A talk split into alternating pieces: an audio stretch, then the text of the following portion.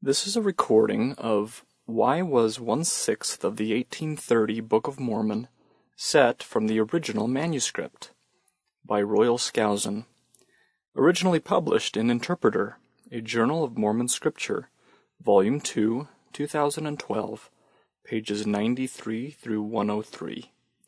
Read by Bryce Haymond. This audio recording is copyrighted under a Creative Commons license and may be freely distributed if it remains unchanged, the journal and its website are credited, and is for non-commercial use. A printed version of this and many other articles and resources on Mormon scripture can be found at Mormon Interpreter dot com. Abstract.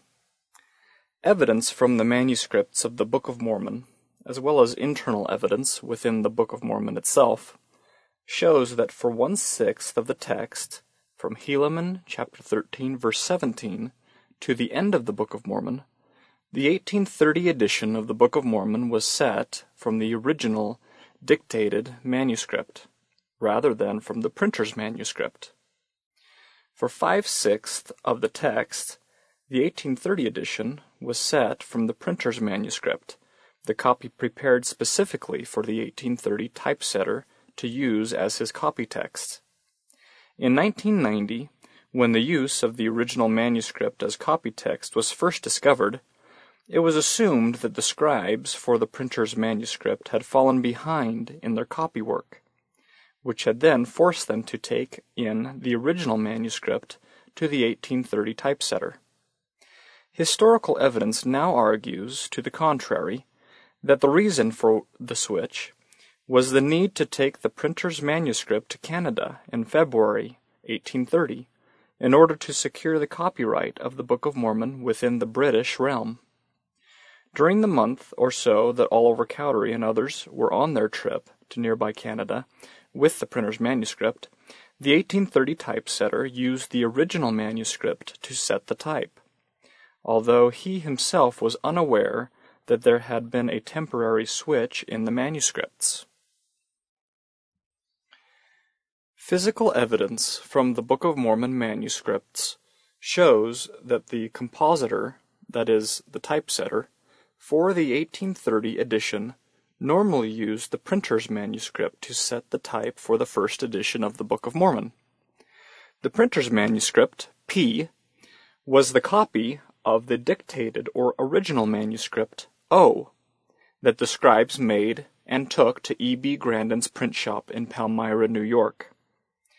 But for one-sixth of the text, from Helaman chapter thirteen, verse seventeen, to the end of the Book of Mormon, that is, through Mormon nine, verse thirty-seven, the eighteen thirty compositor actually used O to set the type.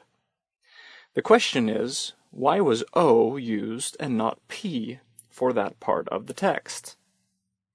In nineteen ninety, I first discovered that the original manuscript had been used to set the type for this part of the text, when I noticed that a good-sized fragment of O, from third Nephi twenty-six to twenty-seven, owned by the R L D S Church and housed in the Church's Historical Department, was full of the penciled-in punctuation marks that John Gilbert, the eighteen thirty compositor, frequently added to his copy text before setting the type.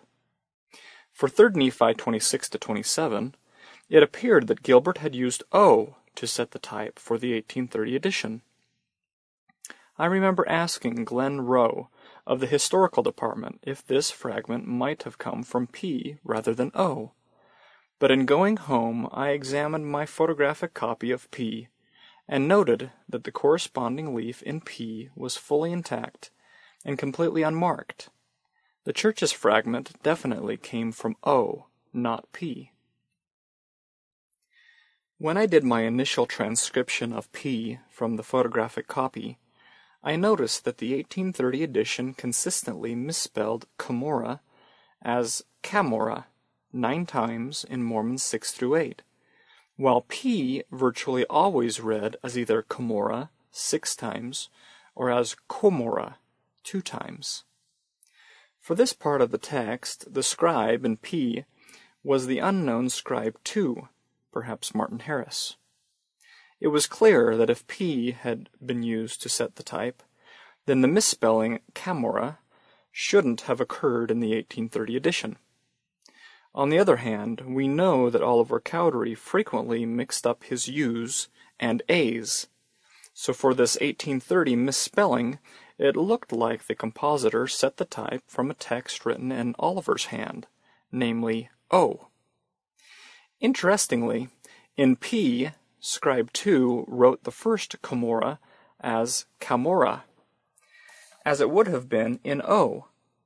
But Oliver Cowdery corrected that misspelling in P to Comorah, when he later proofed P against O. Oliver knew the correct spelling, even though he tended to write it as if it had been Camorah.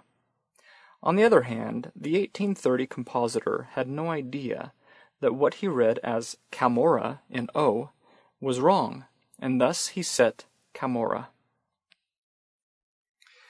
In April nineteen ninety-one, I spent two weeks in Independence, Missouri, at the R L D S Church Archives, working directly with the printer's manuscript, and discovered that for seventy-two pages of P, from Helaman, chapter thirteen, verse eighteen, through Mormon, there were no physical signs that those pages had been seen, much less used, by the eighteen thirty compositor. The seventy-two pages were found in four gatherings of folded sheets, from the sixteenth through the nineteenth gathering. In fact, these four gatherings had never been cut up or marked with the compositor's punctuation marks, unlike surrounding gatherings of P. In fact, for these four gatherings, the threads holding the folded sheets together had been removed only in the early years of the twentieth century. Heavy stains from those threads are found in the center gutter for only these four gatherings.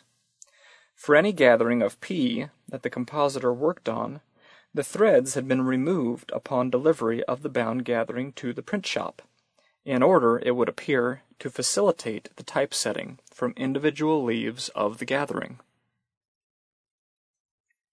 In the summer of nineteen ninety-one, fragments from about two percent of the original manuscript were found, and in the fall of that year, these fragments of O were conserved by Robert Espinosa and his fellow conservatives in B Y U's Harold B. Lee Library.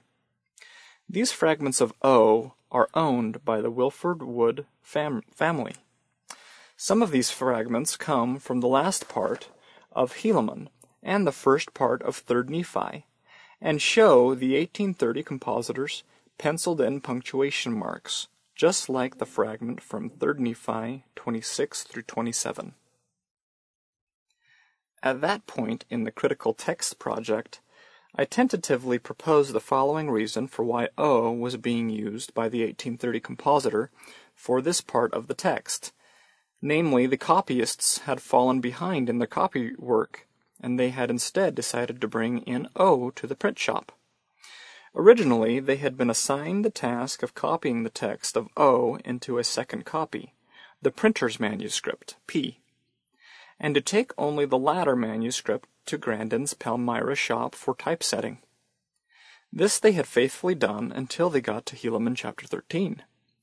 But at that point, I conjectured, they had been unable to produce copy text fast enough for the compositor, so they decided to take in O itself, but to still continue copying and producing P.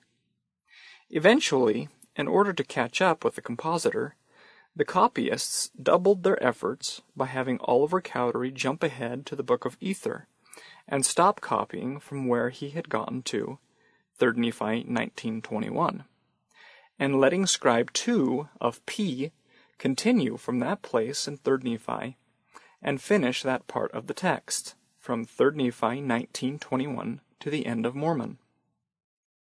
I proposed that by the time Oliver and Scribe two got caught up, the compositor was ready to begin the Book of Ether, so they resumed taking in P to the print shop, thus having the compositor set the remainder of the Book of Mormon from P, from the beginning of Ether on to the end of Moroni. One important question for this scenario is why did the copyists do that part of P that they supposedly fell behind in producing? If they had fallen behind and O was being used by the compositor, why not just skip over what was being typeset from O and work on producing P a few pages further on, and thus cut, catch up virtually immediately? In fact, they could have gone back later on to make the copy for that skipped portion of the text. Further, it seems rather strange that it would take them one-sixth of the text to catch up. Of course, one could conjecture that they didn't want Joseph Smith to know that they were taking an O to the print shop rather than P, which was apparently against their early instructions. The whole point of making P was to have a backup for the text, just in case part of O was lost or stolen. But once some part of the text had been set from O, why worry about making a superfluous copy of the skipped portion?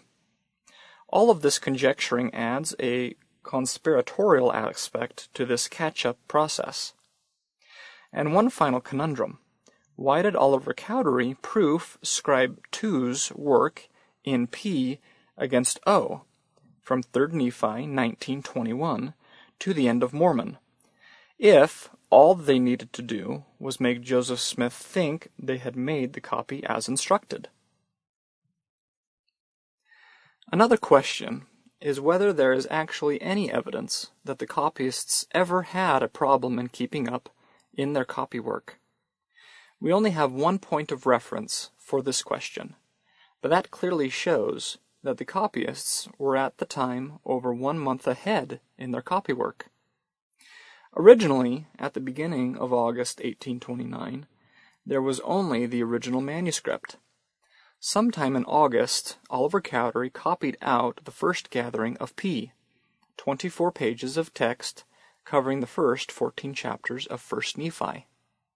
Sometime later, when Oliver got to Mosiah twenty-five, he was relieved by the unknown Scribe two of P.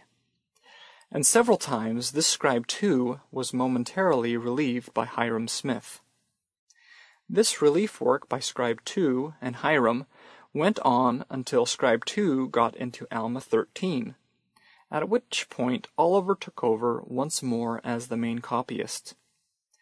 By the sixth of November eighteen twenty-nine, the copywork had advanced at least up to Alma thirty-six, because on that date Oliver Cowdery wrote a letter to Joseph Smith stating that they had reached that point in the copywork.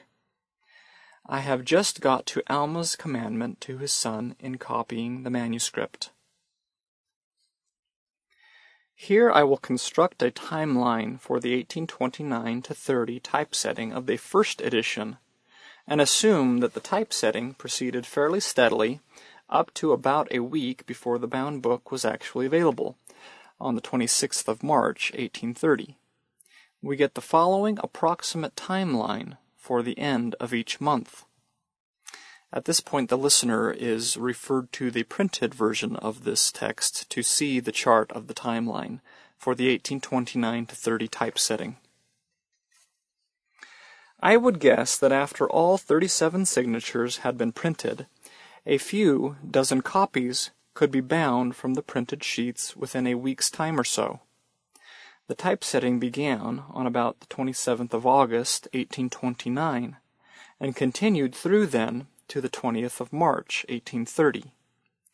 I assume here that the printers work worked six days a week, and took off maybe a couple days, at least for Christmas Day and maybe for New Year's Day. This gives a total of one hundred seventy-four days for typesetting and printing the thirty-seven signatures in the eighteen thirty edition. This analysis is based on the actual eighteen twenty-nine to thirty calendar. Within these parameters, the printers are therefore averaging about four point seven days to set and print each signature.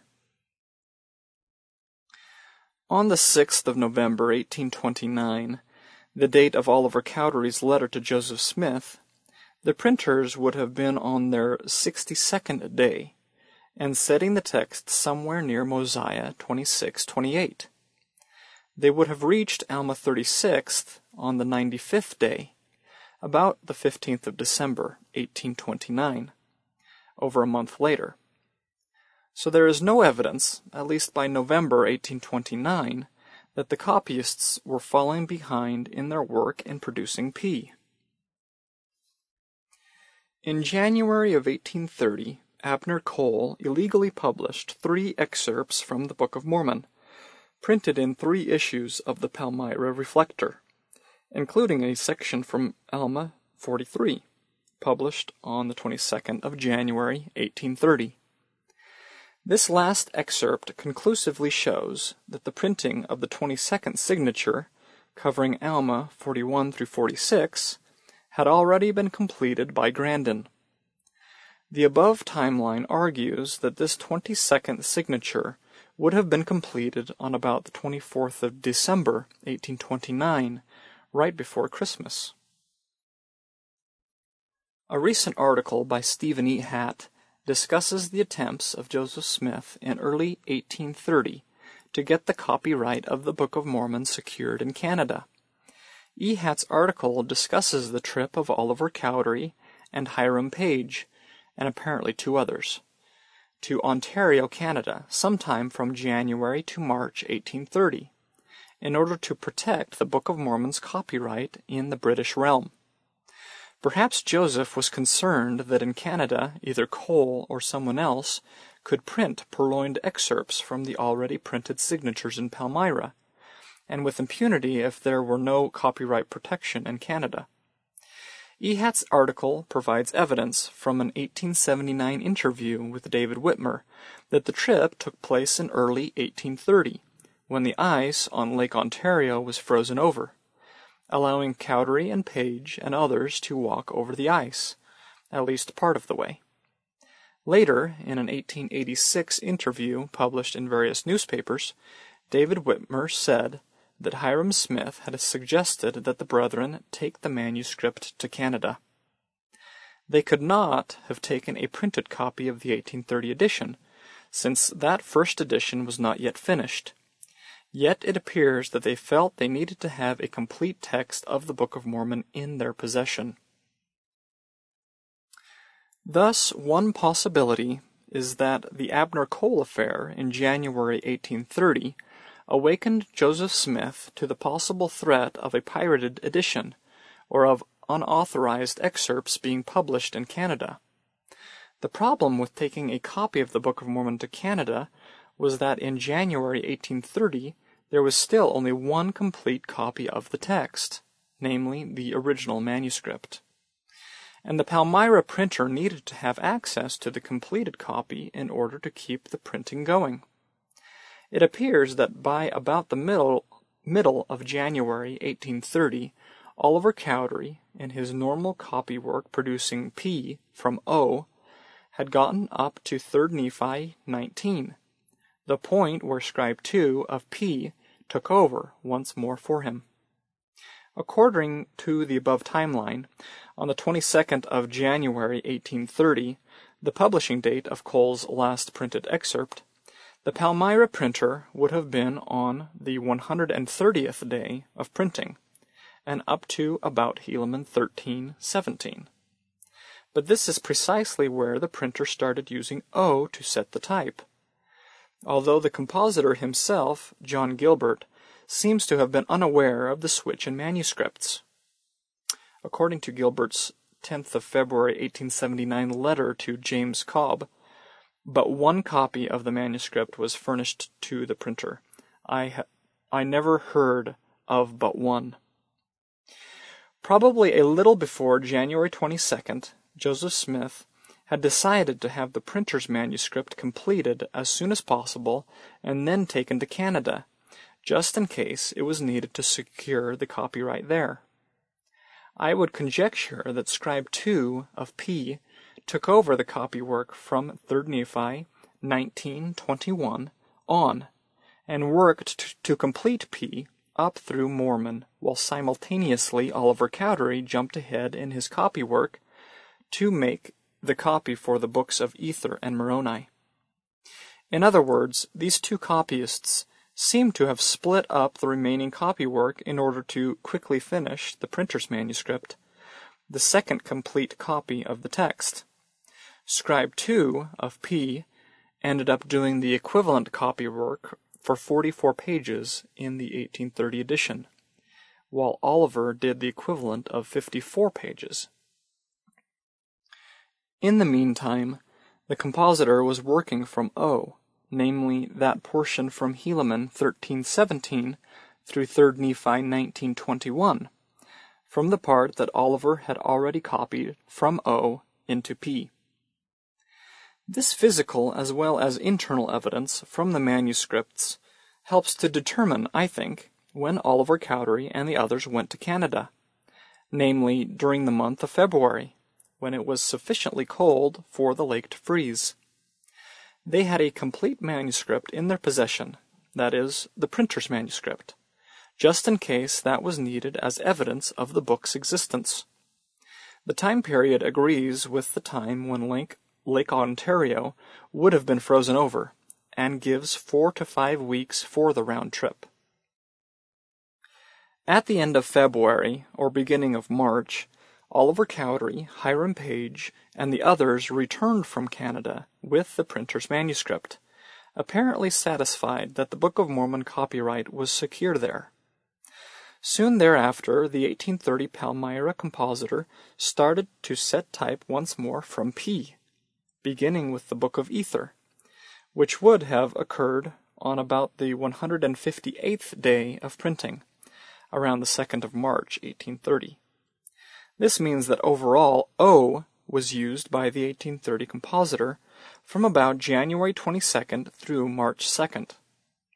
Perhaps Oliver Cowdery, Hyrum Page, and the others left a week or so after January twenty-second, after Oliver and Scribe two of P had completed P. Most importantly, it appears that all of this work of quickly finishing up P was done under the instigation and approval of Joseph Smith.